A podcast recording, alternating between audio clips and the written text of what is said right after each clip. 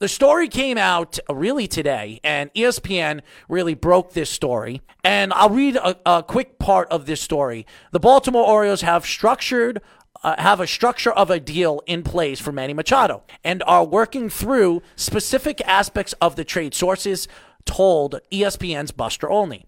As Machado prepares for Tuesday night's All Star game, in what could be his final appearance in a Baltimore uniform, the Orioles were going through medical records and other paperwork involving transaction sources told Olney. So the two teams that are apparently after Manny Machado's services are the Los Angeles Dodgers and the Philadelphia Phillies. These are the two teams. There are other teams, Milwaukee and Arizona, that are very interested in Manny Machado. But I think the two lead teams that are going to go after him and have to have something in place with the Baltimore Orioles are the Los Angeles Dodgers and the Philadelphia Phillies.